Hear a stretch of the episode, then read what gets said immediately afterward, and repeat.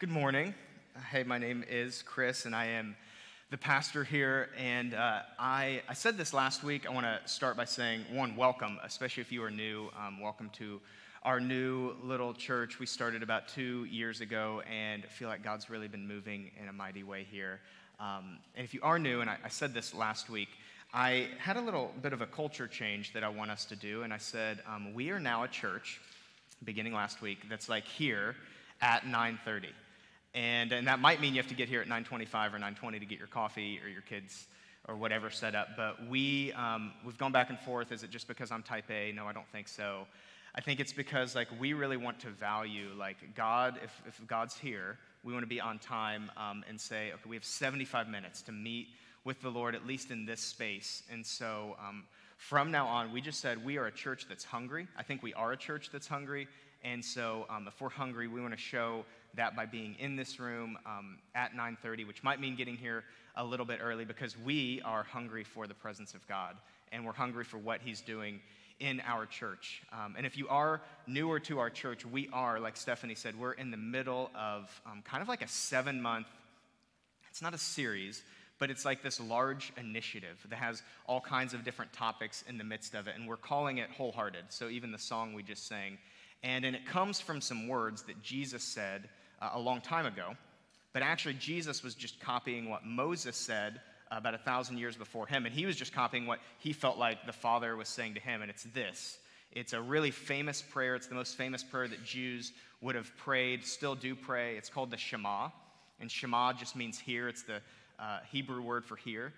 And it, the prayer goes like this. So Jesus would have prayed this uh, early in the morning, late at night. His father Joseph would have taught him this. And it goes, Hear, O Israel, the Lord our God the Lord is one.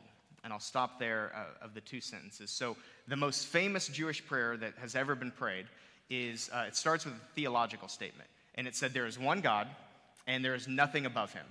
And then it goes into the first command, and Jesus said this is the most important command, and it's love the Lord your God with all of your heart, with all of your soul, and all of your strength. And so, to love the Lord God with all of our heart to a 21st century American, like we are, is a pretty big deal. But to the Jew, especially the first century Jew, this would have been incredibly profound because the Jews believed, or at least in the first century, everyone believed the heart was the center of everything. It was the center of your emotions, your thought life, your worldview, your body. It was the center of your um, feelings. It was the center of your love. And so um, to be wholehearted to an American is like kind of a big deal. But to be wholehearted in the sense that Jesus and Moses would have used the word is incredibly all encompassing. And so, for the last few months, we've been kind of systematically looking at the areas of our heart, and that probably is because your pastor's type A. Um, systematically going through and saying, okay, this, how can this be submitted to Jesus? How can our worldview be submitted to Jesus? How can our practices be submitted to Jesus? And we've been going through, and we're starting a new one today, but it's all been based around the question what would it be like at the end of this year if you knew, loved, and experienced Jesus more than you ever have? What would your life be like at the end of this year if you knew, loved, and experienced Jesus more than you ever have? And that's for those of us that might not yet believe in Jesus and those of us that have been following him for 20, 30, 50 years. What would your life be like if at the end of this year you knew, loved, and experienced Jesus more than you ever have? And, uh, and we just finished a series um, on Jesus, the characteristics of who he was, who he is. And we're starting a new series, and this one isn't so much on a person, but it's on an organization. And I've talked about this organization before, um, but I'm going to start by just telling you a little bit about it. It started a long time ago. It was started by a bunch of blue collar workers, but it has exploded in growth. It's crazy. Um, in the last few years, it has added over 65 million people to this organization while only losing about 27 million. So, this organization is now becoming just this global empire entity. It's an institution, it's an organization, it's far reaching. About one third of the world um, interacts with its main product. Its main product. It also has an app, and about 100 million people every year download this app. 100 million people every year. It's the most downloaded app. 92% of Americans own um, one of their products. There's um, all kinds of dark corners that this place is going. The numbers are really impressive for this organization, but what's even more impressive is uh, the philanthropy that they've done.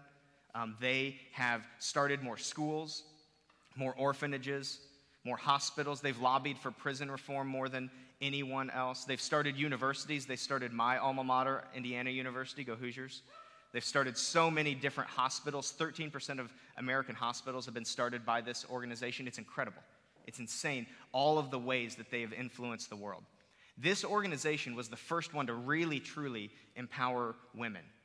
This organization is often the first to respond to natural disasters. This organization has done more to end poverty in Latin America, to bring clean water to Africa, to end child hunger in the Middle East, and to end sex trafficking in Southeast Asia. This organization is incredible. This institution has been at the tip of the spear in so many of the great changes in our world. They helped end apartheid in South Africa. They helped end the slave trade in Europe and Africa and North America. These were the people that were hiding the Jews during World War II. This was the group of people, these leaders were the ones that were at the front of the line in the march for the civil rights. This organization is incredible. It's far reaching, it's all over the world. It's the most influential organization to ever grace the planet. It's the largest organization to ever grace the planet. It is one of the more controversial organizations to ever grace the planet, but it is the highest justice seeking organization to ever grace the planet. Now, all kinds of large organizations have made big mistakes, right? We know this. Apple invented Apple Maps. You guys remember when McDonald's tried to do salads? It's a joke. And I don't care what the ratings say, Tiger King is just bad for society. Netflix made Tiger King. And so all large organizations have at some point made big mistakes. This organization is no different. They've made mistakes before. But man, this institution is incredible. It's amazing. This institution, she is, she's beautiful, she's powerful, she's influential, she's always trending. And if you know her, if you really know her, you love her, this institution, of course, is the church. It's the church. This is the church. This is what the church has done throughout history. Not perfect, but man, it is amazing. It's beautiful. The far reaching influence that this organization has had is absolutely unparalleled. This organization, the church, she has other names. You can call her the, the bride of Christ, the hope of the world. This organization, the church, was what Jesus looked down from heaven and said, Oh, I, would leave this for that. Jesus looked down from heaven and said, I want, I'm going to leave this. I'm going to leave my Father's side for that. I'm going to leave for the church. And if it's worth catching the eye of Jesus, I just want to submit to us this morning, it's worth catching our eye as well. If we want to be people that love Jesus, we want to also love the things that Jesus loves. And Jesus loves the church. Jesus is crazy about the church. And so for the next four weeks, we're talking about what does it mean to invest in the church. And I want to address the elephant in the room. It's a little self-serving to have a pastor say you should care about the church. That's true. And I believe there's also biblical precedent and Jesus' influence that would say, oh, no, no, he cared about the church too. See, I care about the church, and you should care about the church because Jesus cared about the church. And I want to care and I want to love the things that Jesus loved. And so there are four very tangible ways we're going to go high level to tangible. Four very tangible ways that we have identified this is what it means to be involved in this church. We don't have a membership covenant, not opposed to that. Maybe one is coming, but if we do, there's going to be four primary areas, and it's these. We want to be involved. If you're looking for a checklist, uh, where my one's at, uh, if you're looking for a checklist of what it means to be involved in the church, at least at this one, it's to be regularly here on a Sunday morning. So, great job, all of you. One for one to be involved not just in a large gathering, but in a smaller gathering. We call those house groups. To be giving a portion of our income regularly and generously to the church, and then also to be serving the church um, and giving of our talents and times as, time as well. These are the four areas that we've identified and said this is what it means to be committed to this church. Now, we want to be committed to a church because we want to be a part of the big church. And here's the big idea for the next four weeks is that there is no scenario. There's no scenario where you are fully committed to Jesus and not fully committed to his church. There's no scenario where you're fully committed to Jesus and not fully committed to his church. Now, it doesn't mean it has to be this church or that church, but it means you have to be a part of the church, even the parachurch. So we want to say if we're following Jesus and he loves his church, we want to as well. Uh, I got a text from Daniel Morris this week. I think he heard this from somebody else, but Daniel um, was at a conference and he sent me this text. He said, I'm good with God, but hate his church. exists nowhere in the Bible. And uh, I flipped through, he's right. True story. And so, again, we just want to love what Jesus loves. And so this morning, I'm going to talk about not the large gathering, but the small gathering. What's it mean to be involved in our church? It means that you are deeply committed to these smaller gatherings. We call them house groups, and they are modeled off of house churches. And I'll tell you um, the moment that I became convinced of these, uh, the moment I became convinced of the house church movement, not just small groups or Bible studies. I was leading, we were in uh, Las Vegas, Catherine and I, and uh, we had just started leading the church that we were a part of, but we were also thinking ahead and feeling like God was calling us to start a church. And so I started talking with church planting organizations. And uh, one of them, they said, Hey, you know, it looks like you've got the education, the, the experience, the this, the that. They said, But you've never started anything. So we recommend you start a house church in your apartment complex. And this guy, he held my future in his hands. So I was like, Oh, yeah, that's a great idea. Hung up, I was like, why would I start a church? I already have a church. Why would I start a small church? I have a large church. And, um, and so I didn't. Until about six months later, my friends Jake and Zach, they do house church movements all over the world in Pakistan and Congo and Southeast Asia. And they're like, hey, this is where discipleship's happening. This is how you do church.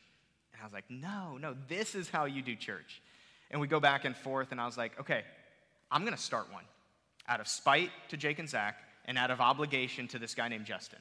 I'm going to start one. And so a bunch of our friends had moved into the same apartment complex, including the guy that was standing here, Amari, and his wife Hannah. They were there, and we started a house church, and we started inviting people from the gym and Einstein Bagel across the street. And we started a little house church, totally separate from the church that we were all a part of.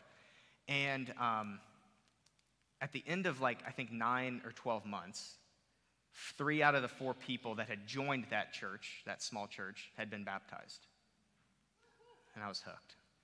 I was like, God, dang it, this actually works. And, and, and we were baptizing people in the large church as well. And I was like, man, I don't think it's just this or just that. I became convinced that it's everything, that it's both of those. And it wasn't just we were baptizing new believers, it was also that like our friendships and our faith had gone deeper as well. And so that was the moment I became convinced a church with two front doors is the best mo- model of church, at least in an American context.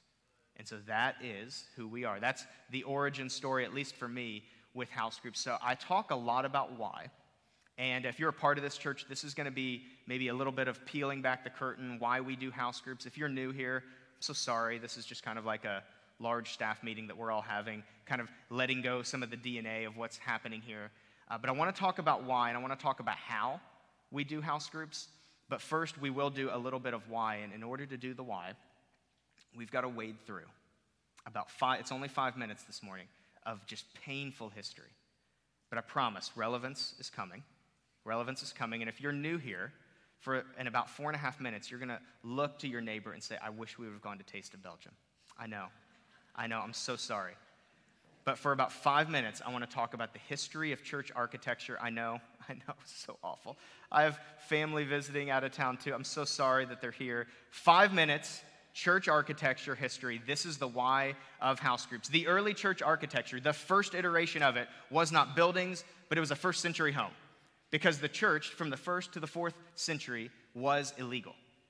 Rome was in charge. Nero had made that illegal, and all the other emperors of Rome had said, no, we don't do that. And so the only place a church could meet was in a home. And a home, a sample home might look like that. But at the center of the home, and therefore the center of the church, was a table. Now, Constantine took over Rome and he made Christianity not only legal, but encouraged. And so that allowed the church to move from the home into basilicas. This is what maybe a post Constantine church would have looked like from the fourth century to like mid 16th century. And, uh, and it was still basically shaped. Here's an interesting thing about basilicas they are basically shaped like a home, like an almost large octagon living room.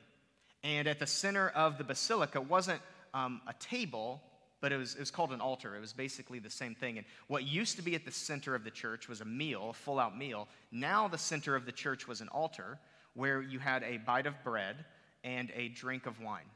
And if you've ever been to a basilica, you know this, even if you're talking to like the person next to you, the acoustics are terrible.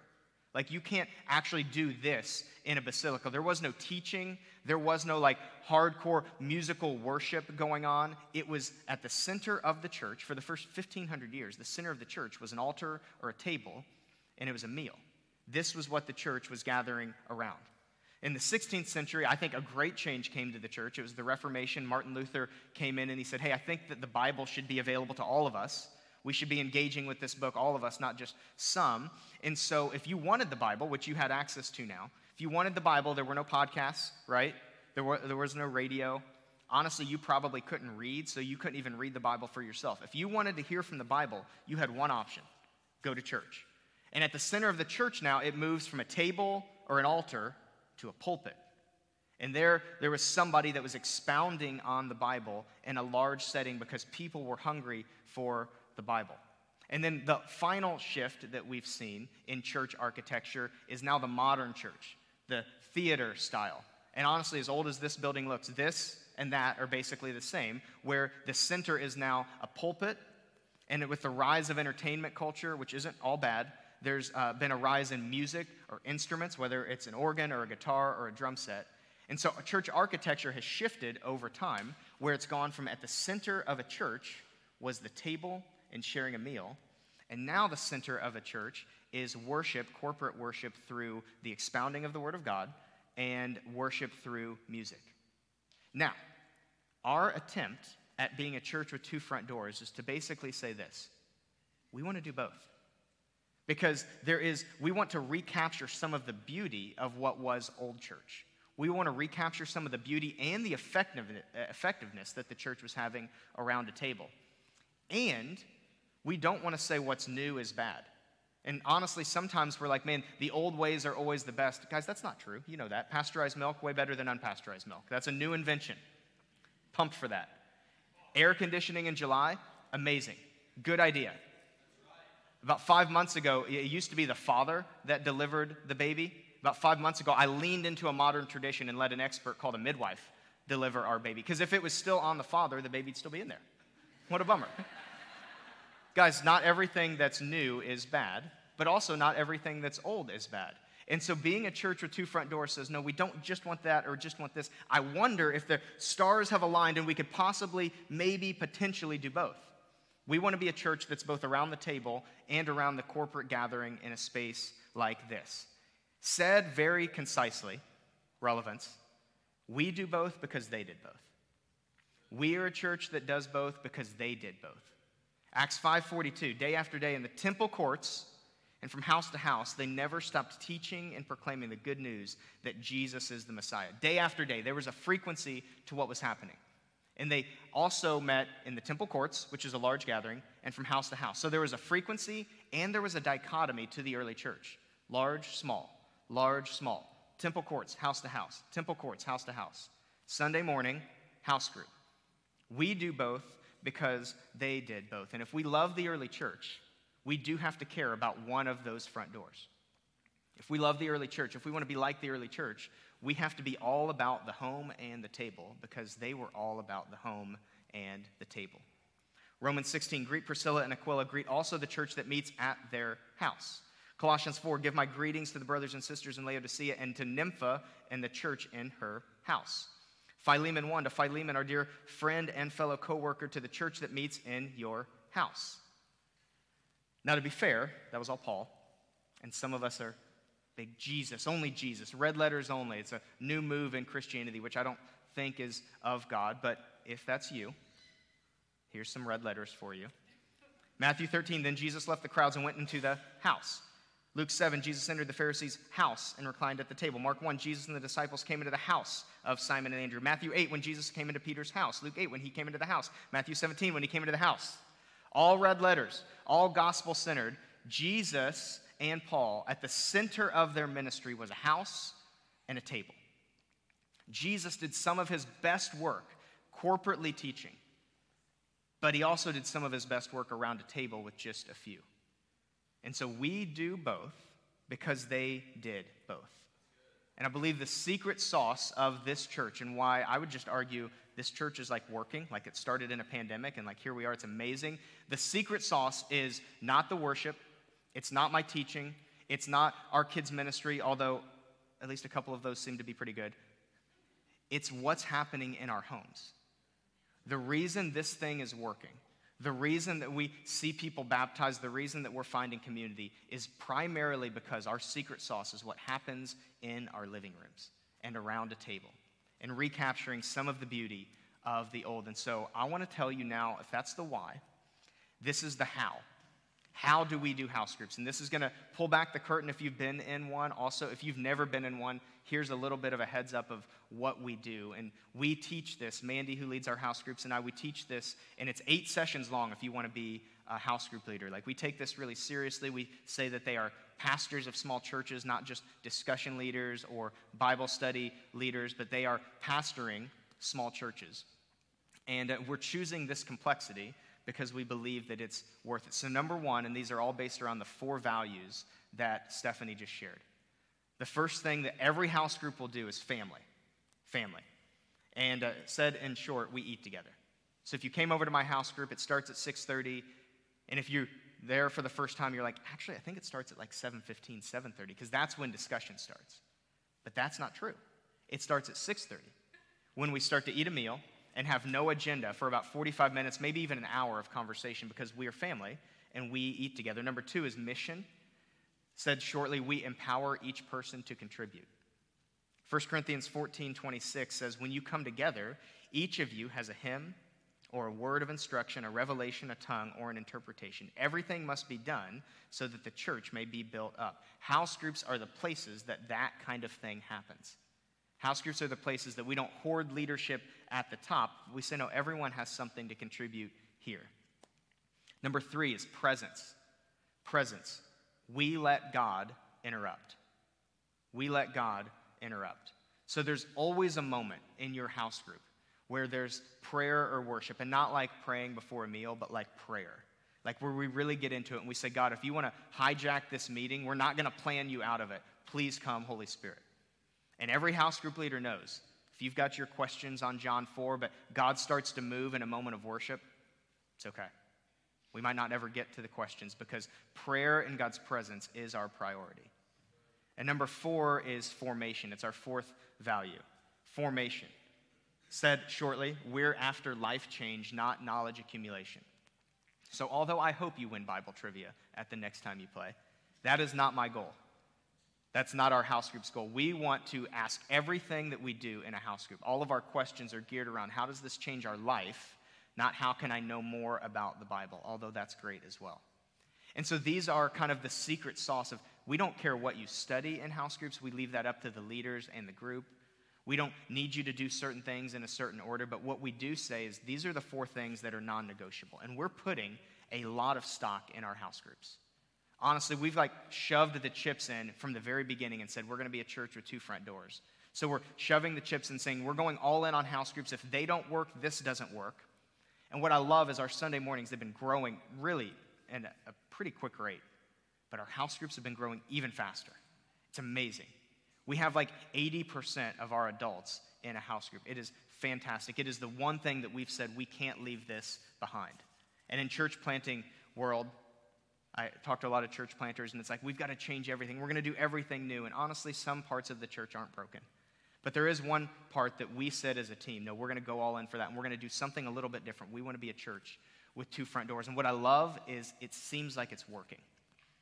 And if you're not in a house group, I want to tell you our house groups are working.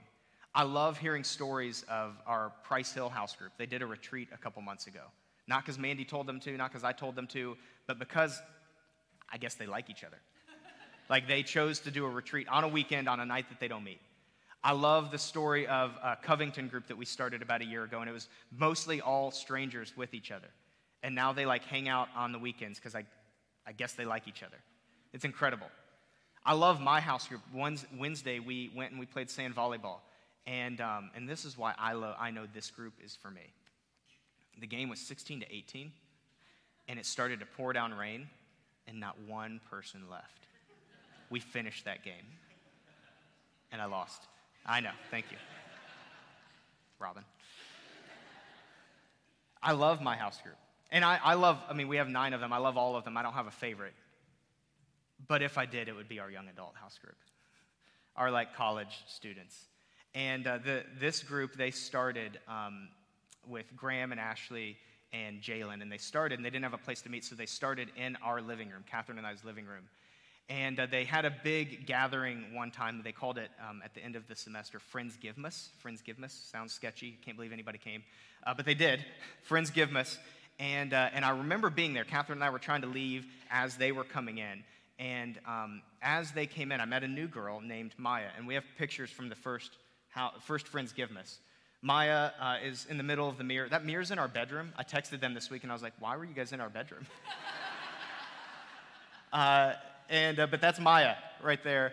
And, uh, and Maya, she started coming to a house group. Graham and Ashley invited her before she ever came to church, knew anything about church.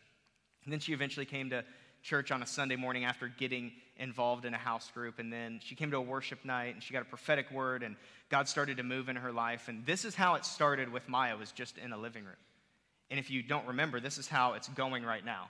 Maya got baptized a couple months ago. And uh, she chose to follow Jesus for a lifetime. And Maya now leads the young adult house group with Graham and Ashley and Jacob. This is why we do this. This is why we do house groups. And we're seeing life change happen on Sunday mornings. We're about to hear about one of those instances. But this is why we do house groups. Because Maya might have never come to sit in the back row of a large room with strangers, but she would come over to a living room and have dinner with her friends. And now, Maya, your life has changed. This is why we do this. And this is why we're choosing a little bit of a different model of church. Why we've equated what happens in the living room and what happens in the Sunday morning pew as the same. And, and the reason we're choosing to do this is because all the studies, all the experts are saying that this generation is asking two primary questions of the church. Number one, is God there? And number two, are these people for real? Number one, is God there? Number two, are these people for real? And, and I'm sure the, the smoke and the fog and the lights and all of that's really good, but the two big questions that this generation's asking is God there and are these people for real? And don't you think that second question is answered better around a table than in a pew? I do. This is why we do this. This is why we do house groups. House groups matter. What we do in a living room matters because the church matters. The church is important. The church is changing the world. And the church, one of the avenues we're choosing to lean into is house groups. House groups matter because the church matters. Um, last week at the end of Sunday service, I got a text from Karen who leads our prayer ministry. And it was a bunch of exclamation points. It said, Abigail accepted Christ. And, um, and I, I don't know if you've heard this. If you're a pastor, you know that there's church planting math or there's pastor math. You guys have heard of pastor math? Pastor math is in a room of 100. You look and you're like, oh, about 150 are here. That's pastor math. pastor math also says, like, if you yawn during service, you're like, I see that hand. They got saved today. Two hands. That's pastor math. And so I try to be careful of pastor math. And so when Karen texted me, Abigail got saved, I trust Karen, but I'm like, ah, I don't know, Abigail. I didn't give a gospel presentation. I didn't really even have a conversation with anybody that I didn't know last week. Um, so to be determined. And later that night, we had um, prayer training, and Karen and I were there early with a couple other people. And then in walks a girl I hadn't really talked to. And Karen said, This is Abigail. And Abigail shared her story, and I was like, oh, our church needs to hear that. No gospel presentation, no large moment, just a decision. And so I want to invite up Abigail. And we're friends for a long time, six days now. Um, and I just thought, you know what? This is kind of thrown together last minute, but I want you guys to hear what is happening in your church, not just in a house group, but on a Sunday morning, because Abigail's life has been changed. So, like Chris said, I'm sure I don't know most of you, um, so I'll give you just a little bit of background of who I am. I grew up in a heavily Christian home, a lot of church, um, a lot of head knowledge about God for a lot of years. And I looked from the outside like I was serving God. I was on worship team. I led a nursing home ministry.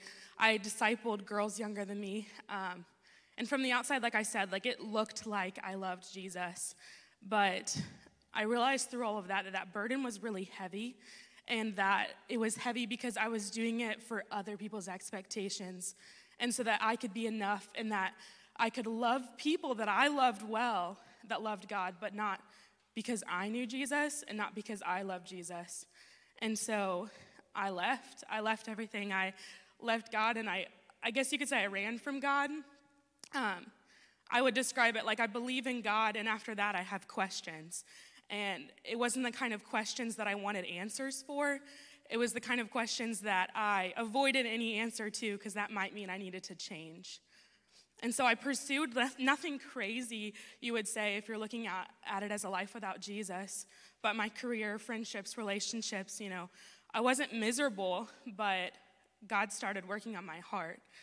And a few months ago, He started just working on me, and I kind of came to the conclusion that I believe that God is truth and that what he says is true and that his word is true and that Jesus is real. But I didn't want him. And so for a few months, I was in conscious rejection of God, and that was probably the first time in my life that my life had looked like that. You know, I had gone from looking like I loved Jesus to running from him and not wanting anything to do with what he said to like, yeah, I think you're real, but I don't want you. Um, and I came to City Church during that time where I started realizing that like God is real. And I remember just being here and it feeling safe. Like there was no expectation of what I was supposed to look like or say or be like, but that I could just be and I could listen and I could learn. And God began working on my heart. Um, I went to visit some family in North Carolina. And after a church service on David and Abigail, um, we were talking about where I was at spiritually. If I thought, I had been a believer who loved Jesus who strayed, or if I never loved Jesus. And um, I said to my brother, I said, you know, all those times when I was doing all those things and from the outside it looked good, it was always really heavy. The burden was just heavy. And I said, Jesus said your burden's supposed to be light. I never felt that. And I said, I don't think that it was ever a love for Jesus. I think it was a love for people who loved him. And I had said words a couple years before when I left to my sister. I said, Well, if God's really that powerful, I guess he's going to have to chase me. And I didn't just say it once, I said it multiple times. And um, I said to my brother, But I feel like God's chasing me. I think he's pursuing me. And I still didn't surrender. I still went home.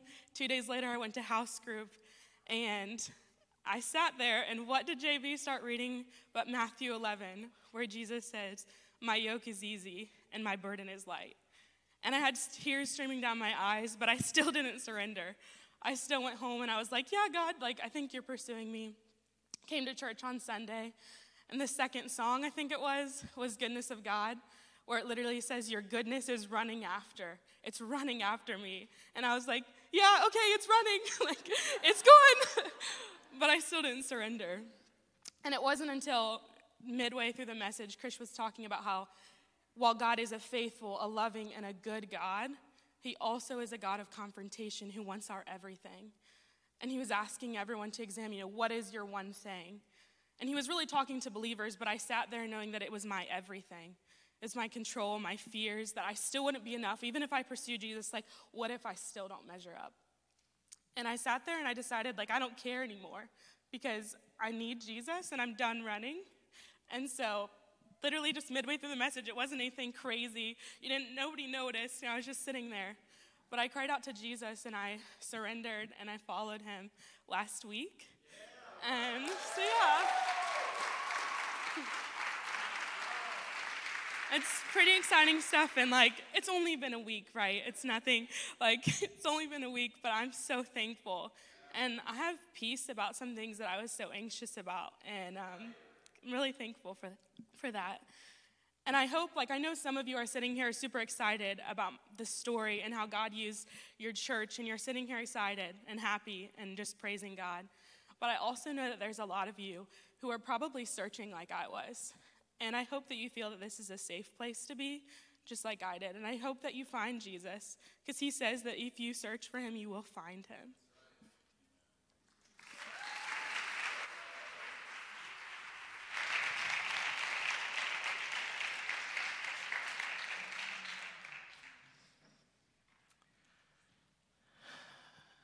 I hadn't heard that before. uh, at least in that way. Um, in the, uh, during World War II, there was a guy named Dietrich Bonhoeffer, if you've heard of him. And he was a uh, German theologian, uh, but he started a kind of a secret seminary during the Nazi regime, training up pastors and leading churches. And um, what I didn't know until recently is that he came from money. Uh, and he was kind of one of the cultural elite in Germany. And uh, so he moves from Berlin to Finkenwald, uh, no name backwoods, uh, during the war and starts this secret seminary. And uh, some friends came out to him and just tried to talk him into his senses because what he was doing was crazy.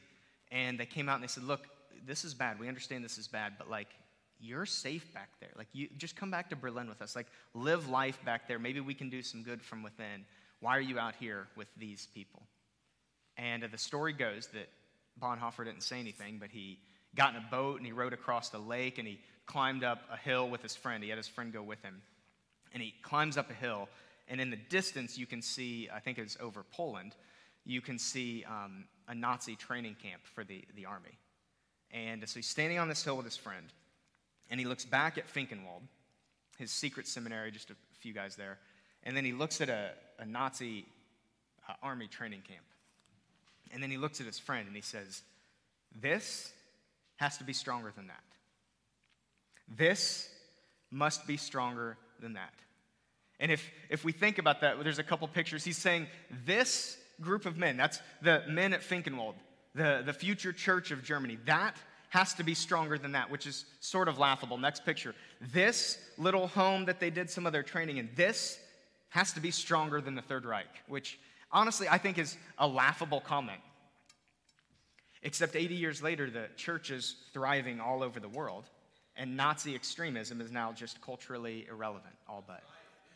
It's not surprising that this was stronger than that because the church has already triumphed over the Roman brutality of Nero. It's triumphed over the hypocritical religiosity of the 16th century church. It's triumphed over the Marxist atheistic utopia that he tried to introduce to the world. The church has triumphed over the facade of Christianity in the 80s.